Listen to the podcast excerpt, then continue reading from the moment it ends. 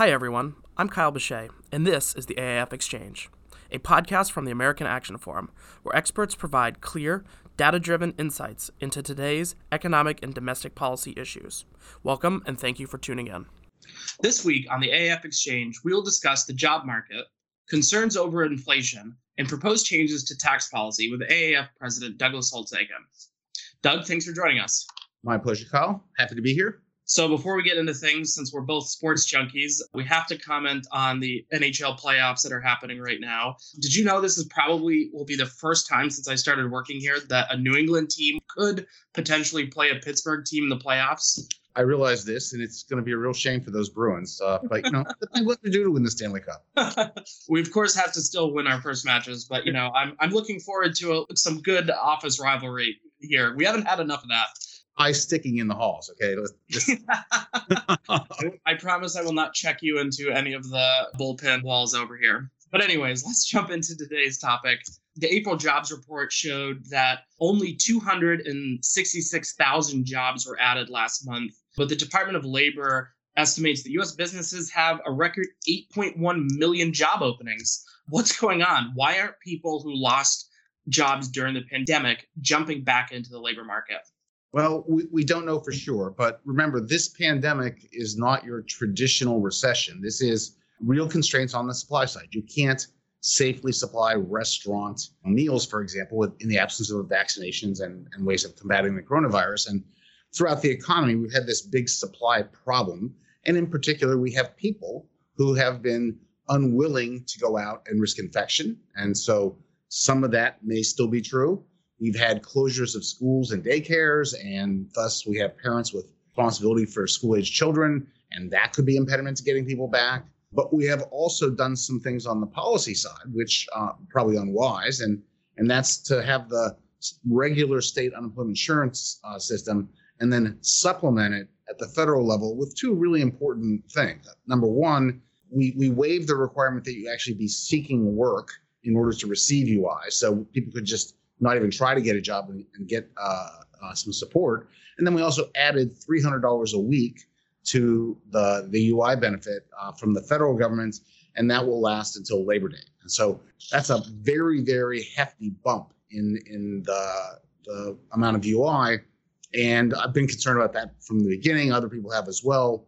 Uh, Isabel Soto, who does uh, labor at AAF, estimates that about 37% of workers would make more collecting UI than they would have back in their previous job. And so that's a big number.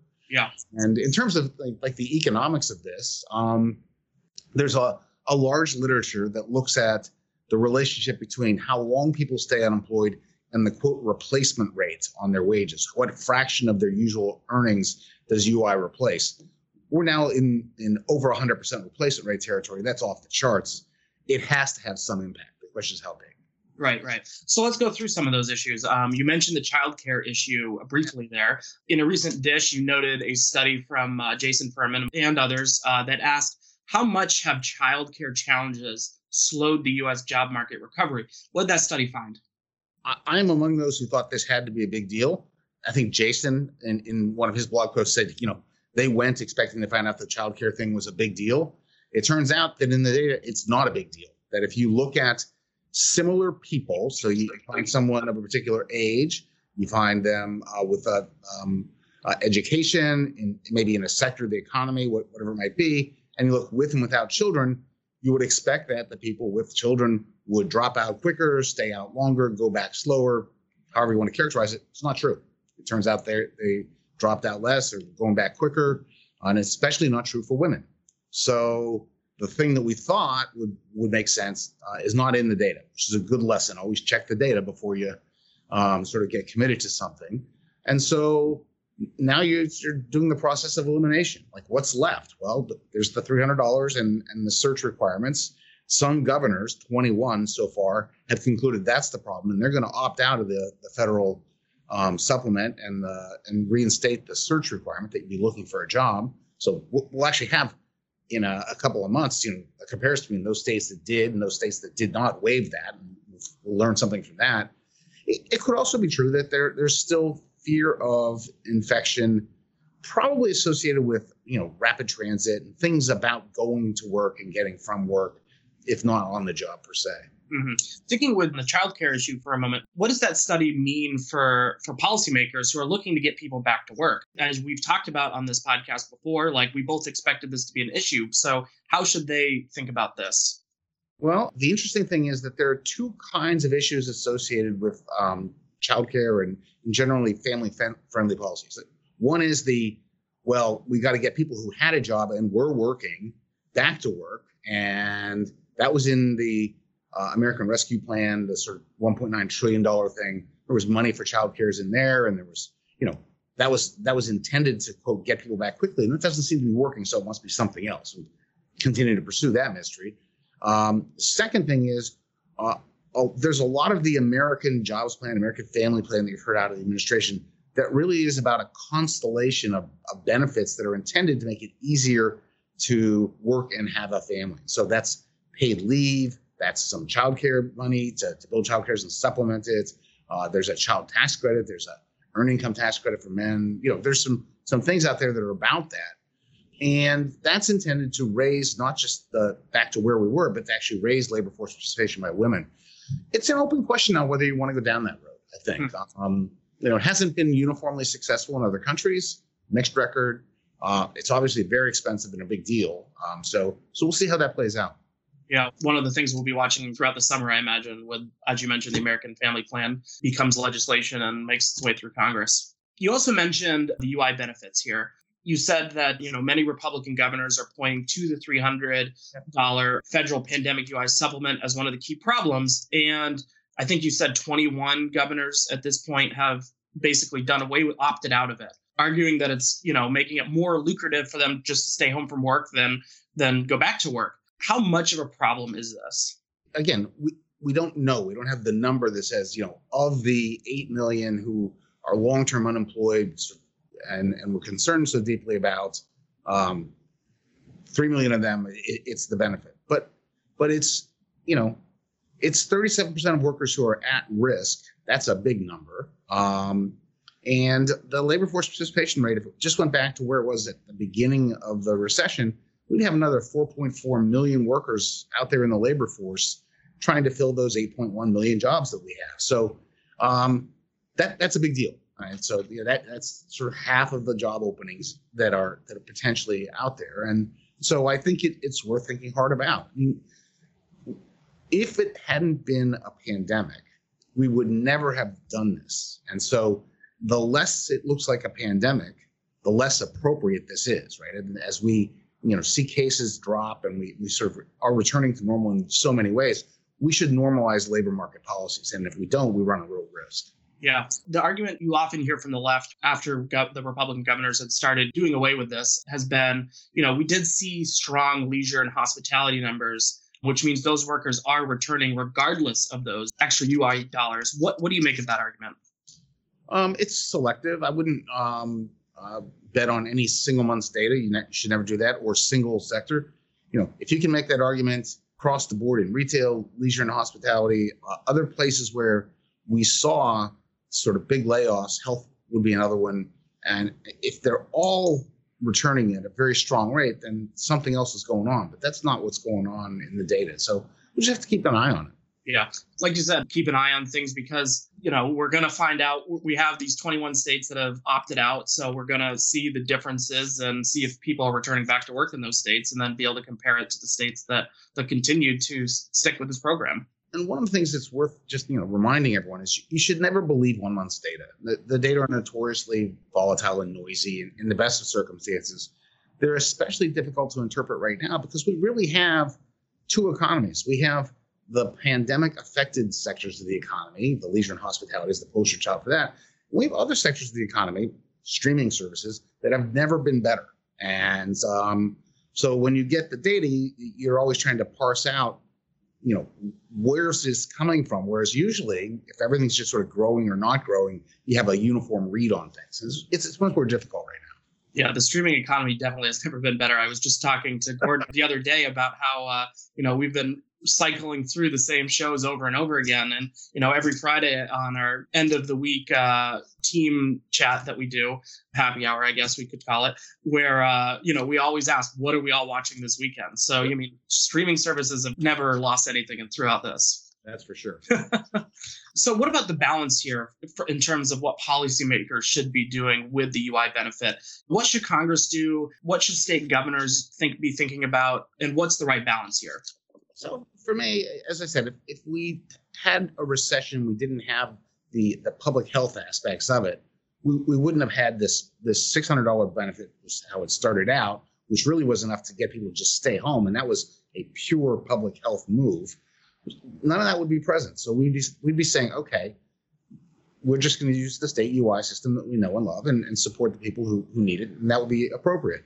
Well, the closer we get to that, the closer we should be to exactly that policy. And that what that says to me is don't hang on to this benefit till, benefit till Labor Day. Phase it down, right? And going from 300 to, to getting rid of it is what the governors have chosen to because that's all they really can do. But federal policymakers could say, no, yeah, you're right. Too big, our bad. Um, we're, we're going to go to 200 next month, then we're going to go down and just step it down so that it goes away at Labor Day. But as the you know economy comes back, it recedes. That's the right way to do it. Yeah, I think that's a key point. You know, with governors that not being able to pare it down on their own, you know, they need Congress to give them that flexibility rather than just yank it all at once. Right. You know, another hot topic making its way around is, uh, of course, inflation. So let's turn to that for a moment. Is this just a result of massive federal government spending proposals or enacted plans? And is this inflation threat big, small, short term, long term? So it's a combination of uh, the Federal Reserve being extraordinarily loose. Right? Remember, they've got interest rates at zero. Uh, they are consciously going out and buying 120 billion dollars worth of treasuries and mortgage-backed securities, so that when they do that, they're pumping money into the economy. And they have these lending facilities where if you need to get your hands on some cash, you give them some corporate paper or something, uh, you can get the cash for it. So they are essentially buying everything in sight uh, to get money into the economy. So that that's a, a, monetary push that they they set in place early in 2020 and, and they have maintained. Over on the, the fiscal side, um, they did things that made sense in 2020, the CARES Act, and at the end of the year, the Consolidated Appropriations Act, $900 billion. Um, th- those were appropriately sized, appropriately timed, pretty well designed to support the economy, but but but that's it. You know, sort of support it but not overdo it. The the 1.9 trillion American Rescue Plan is just too much. I mean, it's uh, two trillion dollars essentially spent in one year. That's a huge overspend, and um, the only question is how much.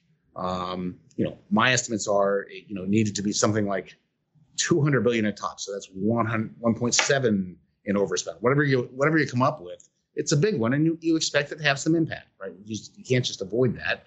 I've been focused on asset price inflation. So you, you send out all those stimulus checks, for example. Uh, what we saw in the data is that the U.S. saving rate went to 21% in the first quarter. That's just off the charts by U.S. savings, usually six or seven percent. So that means they've got the money in an account somewhere. It's probably not making a lot in the local savings loan bank. So you might stick it into the stock market, or you might decide to, hey, we got a down payment. Let's go buy a house. And if you look around, you we see asset prices going up. House prices are rising faster than since the housing bubble. We've seen equity markets just skyrocket. We've seen cryptocurrency skyrocket. They're now starting to come back down some. So I think that was the first wave. Then there's a question: Does it show up in consumer price inflation? And if you start looking through the supply chain, you see evidence that it's coming. Um, you know, the, the asset prices are up. Then you look at commodities like oil; uh, they're up. You look at um, construction costs way up. Uh, you look at the producer price indexes; they're they're they're uh, aiming north. The only place that hadn't really shown up as uh, a big uptick in inflation was core consumer prices, non-food, non-energy. That made next because the last um, uh, uh, inflation report showed a sharp uptick in inflation. Um, there's a, just a sort of mini debate about how much of it's sort of special factors, and I think there are some special factors. We've had a chip shortage, which has gotten a lot of attention on the ability to to sell cars. People want to buy cars. Well, suddenly the, the price of, of used cars and trucks just goes up 10% in a month. That's that's unbelievable. And you also see rental cars go up, same same phenomenon. So put that aside. Then you have some things which are clearly recovery from the pandemic, sort of getting back to normal. Airline ticket prices up 10% in one month. Our favorites, sports um, tickets, right? If you want to go to the arena, up 8% in a month. Things like that are clear reopening phenomenon, one probably more one time in nature. So so that report was not good, but that's not one that panics me. Under, underneath it, though, you, you do want to keep an eye on this because there, there's all sorts of evidence of inflation pressure building. Mm-hmm. What are you watching for in terms of response? I mean, the Fed response to the consumer price index report that came out last week. What what are you watching for in terms of what they could do and what that means going forward? The, the Fed's tendency is to lay the groundwork well in advance and to signal what they're going to do. So uh, the minutes from the most recent FOMC, Federal Open Market Committee, the policymaking body at the Fed, their, their most recent meeting, the minutes came out uh, yesterday, and it showed some governors raising the issue that they might in the future want to talk about, maybe talking about getting rid of this extraordinarily, you know, loose monetary policy. So that was enough to, to have investors go, oh my God, they might they might switch at some point. and and we saw the reaction. So that's that's the beginning, right? I, I think the Fed has made a strong commitment that they're going to let inflation go up, and, and until they see it go up, they're, they're not going to move. Well, I think that's going to happen quicker than they planned, and they ought to be starting to get ready to to, to move. Could this impact uh, the Biden administration's agenda as it's trying to get you know an infrastructure bill through Congress and the American Families Plan and other items that they want to get through Congress? Could it impact their ability to get this done? Sure, because um, uh, if you if you look at the last major inflation the U.S. had in, in the 70s and early 80s, um, it was the product of of running the economy extremely hot and running deficits for six straight years at the end of the 60s. 20, you know, sort of 24 straight quarters we were above full employment. It was it was just you know overheating the economy. Well, if you look at their their plans, they have all these big spending plans, and they have some very unpopular ways to to go about and pay for them I'm sure they're going to be tempted to just borrow the money. Well, then now you're promising to run the economy hot for the next 10 years. Well, you're promising uh, inflation. People are going to balk at that. Yeah. All right. So let's end our conversation today on the Biden administration's proposed tax hikes uh, to pay for all this new spending. The Tax Cuts and Jobs Act made a number of changes to move us away from taxing worldwide income and towards a system taxing the territorial income of firms outside the US. Could you give us the highlights of what the TCJA's reforms did and then explain their impacts? Sure. I mean, the, if you roll the clock back to 2016, the US had the highest corporate rate in the developed world at 35%. And it was the last major economy uh, that clung to taxing worldwide income. And so, if a U.S. firm and a German firm were competing in Brazil, the German firm paid the Brazilian tax and they were done. The U.S. firm paid the Brazilian tax and then would owe a second layer of tax up to 35% uh, because of the U.S. system. Well, that put the U.S. firm at an immediate tax disadvantage. Now, as, as it turned out, uh, we got had a little workaround, which is you don't pay the second layer of tax until the money actually comes back to the United States. So you could avoid it and, and maintain a level playing field in in, uh, in competition as long as you didn't send the money back. That just meant our most successful firms were parking literally trillions of dollars offshore to avoid that that liability, and so that that wasn't a particularly good idea. And then, as it turned out, anytime there was a cross-border merger or acquisition, U.S.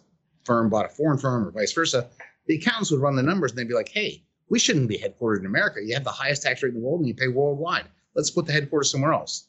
And in the 15 years leading up to TCJA, we lost 100 headquartered firms, the largest, most successful uh, firms in the economy. Well, by going to the essentially the same tax system everyone else had, a 21% rate put us in the middle of the pack in terms of rate wise, moving toward a more territorial system, you know, um, uh, put us on a more level playing field. That just stopped instantly. We, we, we haven't lost a firm since. There was one firm that was in the process of leaving and left in January 2018, it's come back. So like we've lost nobody, and so it's worked. And and the combination of things that the Biden administration has promised to do, put the rate to 28%. Again, that gets us out of line with our competitors who have all cut their taxes since 2017. They want to tax worldwide uh, income again, called a global minimum tax at 21%, but it, that's what it is. Um, and they're they're and by itself, that just puts us back in the, the world I just used to describe. And so we're, we're going to have problems. Their solution was to try to get everyone to agree to have a global minimum tax of 21%. So we wouldn't be out of line because everyone would be taxing.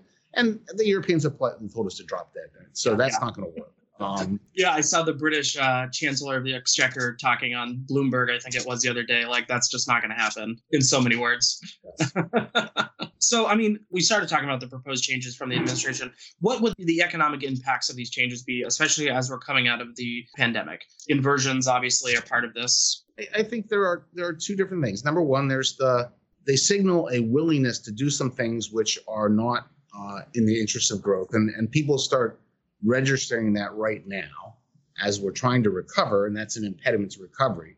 But their real impact is intended to be past the recovery when we're back to full employment to change the way we're doing business. And, and those changes are anti-growth changes. They're, they they tax the returns to saving, investment, innovation much more heavily.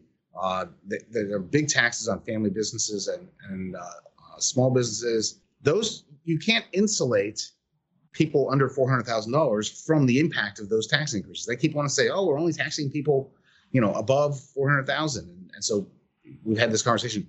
Only three tenths of, of a percent of Americans would pay higher capital gains taxes. Yeah, but 62% of capital gains be taxed at double the rates they used to be. So a huge amount of economic activity will be taxed much more heavily. Uh, that that's a negative from the point of view of long-term economic growth, and it's a negative for everybody. It's not isolated. Gotcha. Well, we'll have to leave it there. So, Doug, thank you for joining us on the podcast again this week, and I look forward two weeks to our next conversation. Thank you. I hope you enjoyed this conversation. Tune back in for our next episode, where our experts will provide clear, data driven insights into today's economic and domestic issues. I'd also encourage you to check out any of the links in our show notes and also follow us on social media to learn more about AAF. Don't forget to subscribe on iTunes, Spotify, or Google Play.